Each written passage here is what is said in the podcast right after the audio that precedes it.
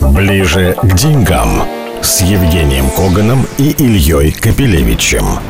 Здравствуйте, мы ближе к деньгам с Евгением Коганом, автором популярного финансового телеграм-канала «Биткоган», профессором Высшей школы экономики. Евгений, я скажу так, переели, объелись, объелись э, эмоций, страхов, опасений, не, неопределенности на рынке. Поэтому давай не будем все это вспоминать, что было за неделю. Как он падал, как он возвращался, я про рубль, причем как э, неожиданно на ни, ни к чему не обязывающем заявлении заместителя министра обороны Беларуси все развернулось. Э, я коротко тебя спрошу, краткосрочный прогноз. Короткий и краткосрочный. Илюш, я хочу сказать э, словами Аллы Борисовны Пугачевой, которая песенку пела в свое время, очень старенькую. «То ли еще будет, ой-ой-ой».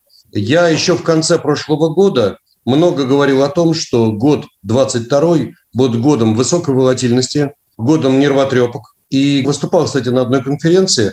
Э, даже тема этой конференции была «Преступление и наказание». Преступление – это раздача халявных денег, преступление привело к инфляции, к парадигме, когда с халявными деньгами можно делать все, что угодно, инвестировать куда угодно в любые активы. И в 2022 и 2023 году мы увидим наказание. А именно инфляцию, борьбу центробанков с инфляциями, возрастание социальных конфликтов, потому что инфляция приводит к тому, что многие люди просто не могут нормально даже за еду заплатить. И, наконец, возрастание геополитических стрясок и конфликтов. Это будет, и это только начало, на мой взгляд. Я не хочу каркать, я не, работ, не люблю работать Кассандрой. Но я думаю, что это будет знаком этого года. И знаешь почему? Если есть внутренние проблемы. Много людей сейчас получили, ну скажем так, резкое удешевление своих денег. Не могут ничего купить. Кто во всем виноват? Чубайс. Никогда еще американцы так плохо не жили при Путине, ты же понимаешь. Соответственно, во всем виноват в данном случае, там, я не знаю, наш Путин или их Путин, это уже не важно, или Чубайс. Кто-то должен быть назначен виноватым. И каждый раз все будут пытаться решать внутренние политические проблемы э, ну, на внешнем периметре. Это нормально, потому что самое простое и самое разумное. Ну, а если говорить конкретно, что у нас будет? По поводу наших дел, ну, ты же понимаешь, генерал один сказал одно, потом генерал другое скажет. Возможно, что наша вот эта встряска, не хочу опять же каркать, э, пока немножко острота проблем снята. Но Слушай, я не политолог, и я здесь не могу ничего предсказывать. Единственное, что я бы держал ушки на макушке и не спешил бы сейчас активно покупать российские активы, ну, скажем так, уж с плечом точно. Еще прыжки будут. Ну, я тебе напомню, Жень, когда две недели назад все это начиналось, начал падать резко, в том числе Сбер, со Сбера все началось, с нашего прекрасного. Ты сказал, ну, прекрасно, а я его как раз покупаю. А да. вот сейчас ты говоришь, э, не советую покупать российские активы. А что ты сделал тогда со Сбером, который купил на сделал? падающем ну, как, я тренде? покупал его. Не, ну, слушай, ну, я покупал, потом прикупил еще, усреднился, э, еще немножко взял, но, но не на кредитный, пойми, у меня политика простая – если я хочу выделить некие 100%, там 100 условных единиц на покупку, я сперва беру процентов на 20, падает я еще на 20, потом еще на 20 и так далее. Я беру спокойно, уровни мне нравятся. Могу тебе сказать, что, по-моему, то ли вчера, то ли позавчера мы часть Сбера продали. С хорошей, кстати говоря, прибыли в итоге, посредней. Ну, вот, то есть, когда пошло вверх, когда вот у нас э, в четверг да, да, рынок вырос на 6%. Да, у нас сперва Сбер вырос где-то процента на 4, на 5 относительно средней цены покупки. Что-то там продали, что-то оставили. Отлично, Газпром, а куда ушли? Куда же ушли от вырученных Ты от знаешь, продажи Сбера? Э, разные вещи. Есть какие-то недооцененные активы и здесь, и на американском рынке, и на облигации. Кстати говоря, наши облигации сегодня многие дают и 11, и 12% годовых в рублях. А что-то в кэше. Слушай, как говорит мой старый друг, э, there is nothing wrong in cash иногда.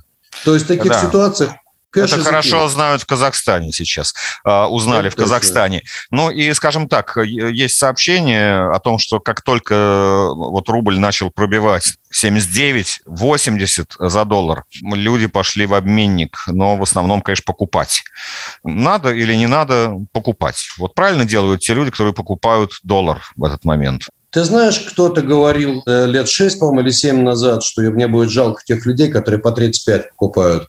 Вот, поэтому я не хочу уподобляться, скажу лишь так. Если все будет нормально, тогда, конечно, нынешний курс, а именно 77,50, отогнали от 80 и выше. И нынешний курс 77,50 будет казаться нам запредельно ну, неправильно бы будет 72-73. Экономически рубль должен быть 69, там, 71, 72, что-нибудь такое.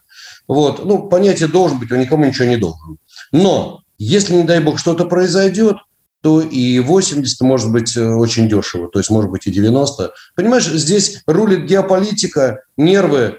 Эко- экономика в такие ситуации рулит очень слабо. Но глобально мы понимаем, рубль сегодня крайне дешевый, и он, если ничего страшного не будет, и никаких санкций не будет, и никаких столкновений не будет, у нас все будет хорошо, на что мы все надеемся, ну это же бред полный то, что происходит, то я жду рубль скорее на уровне 71-72.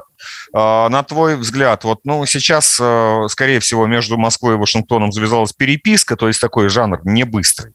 Вот такая же волатильность, когда у нас там в понедельник начинает все падать, в среду достигает э, пика это падение, потом в четверг вдруг резко его выкупают, прямо уже неделя за неделей. А, это продолжится или все-таки мы вышли на какое-то плато?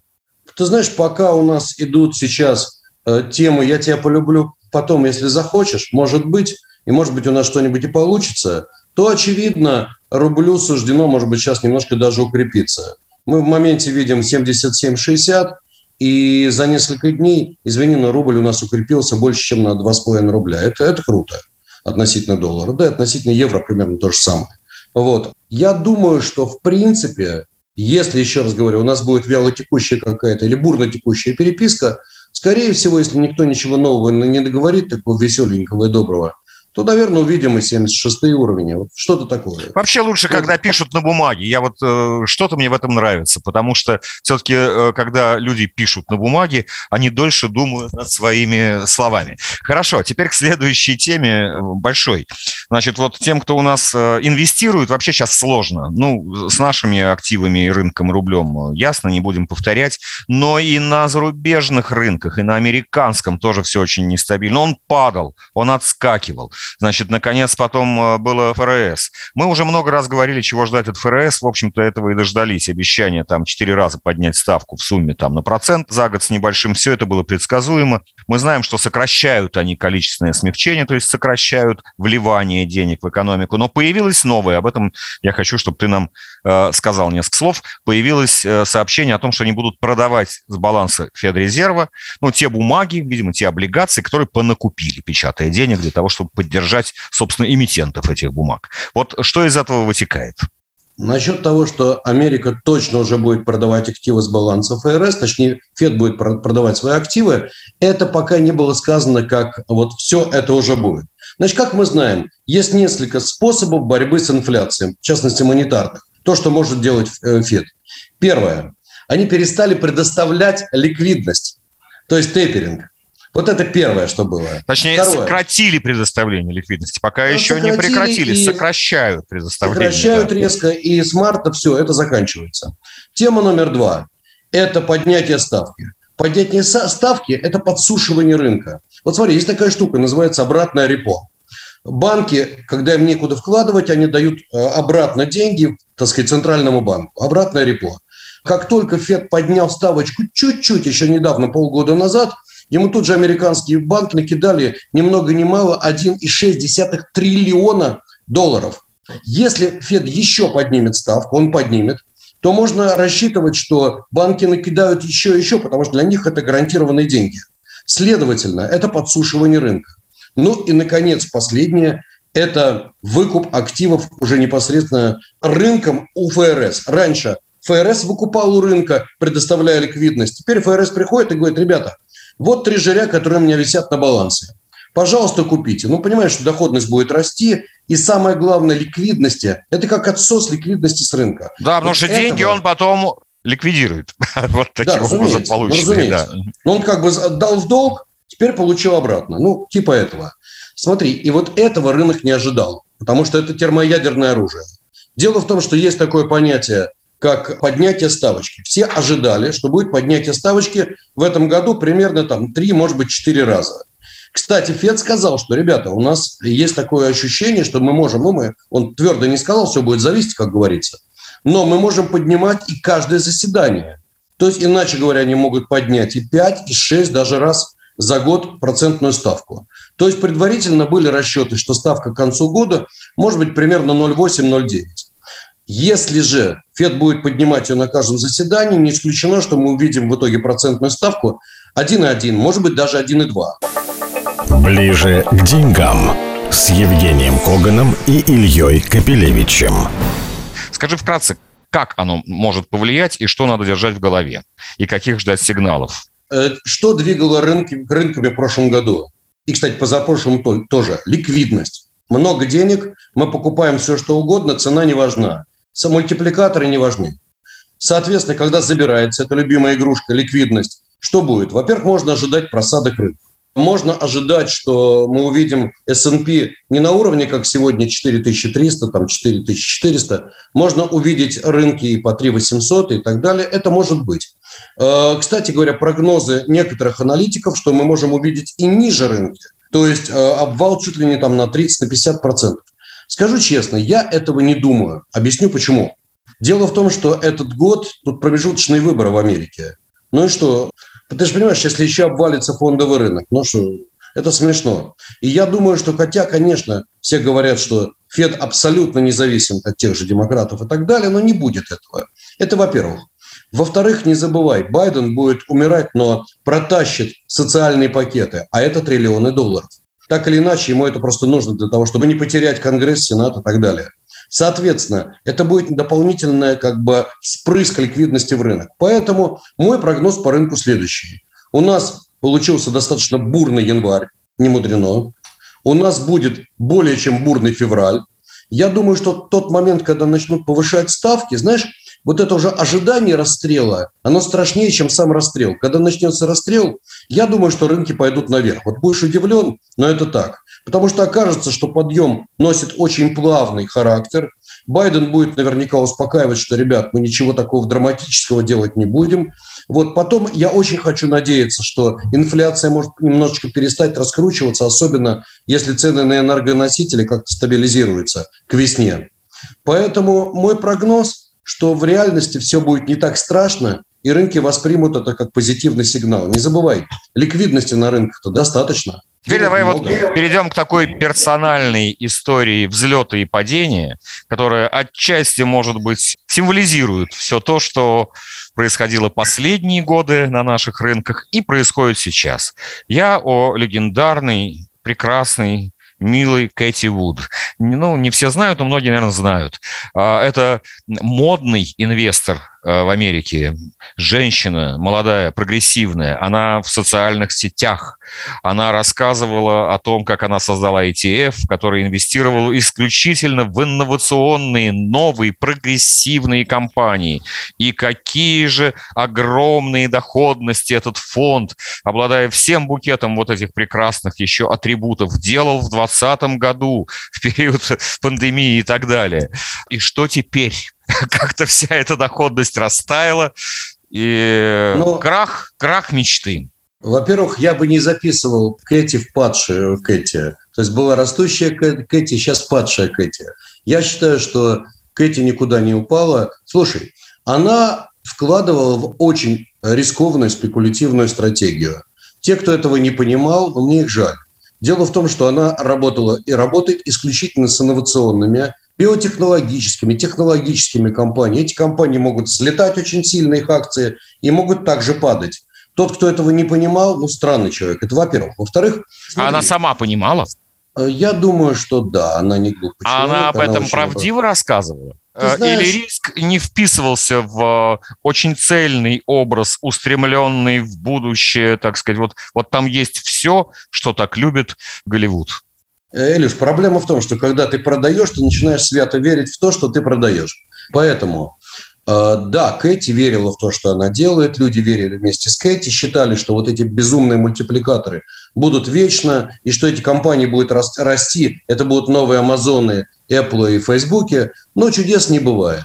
Теперь упала ли Кэти и крах ли это Кэти? Я считаю, что нет она вкладывает и вкладывала в очень интересные растущие компании. Да, эти компании упали. Наверное, упадут еще. Ну, будет новый цикл. Останутся у нее какие-то деньги. Да, понятно, что у нее десятки миллиардов под управлением. Будут единицы миллиардов, будут сотни миллионов.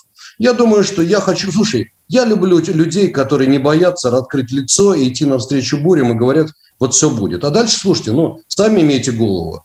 В конце концов, ребят, если вы вкладываете в рискованные сектора, то, как говорится, ну, дружите с головой. Но есть один фактор, который, я считаю, люди недопонимали. Примерно полгода назад в журнале Forbes я опубликовал большую статью по поводу фондов Кэти Вуд и предупреждал, что их ждет очень серьезная просадка. Не потому, что Кэти вкладывает какие-то плохие компании, а потому что она вкладывает очень большие пакеты этих компаний. Компании эти, я не скажу, что это низколиквидные компании, конечно, нет.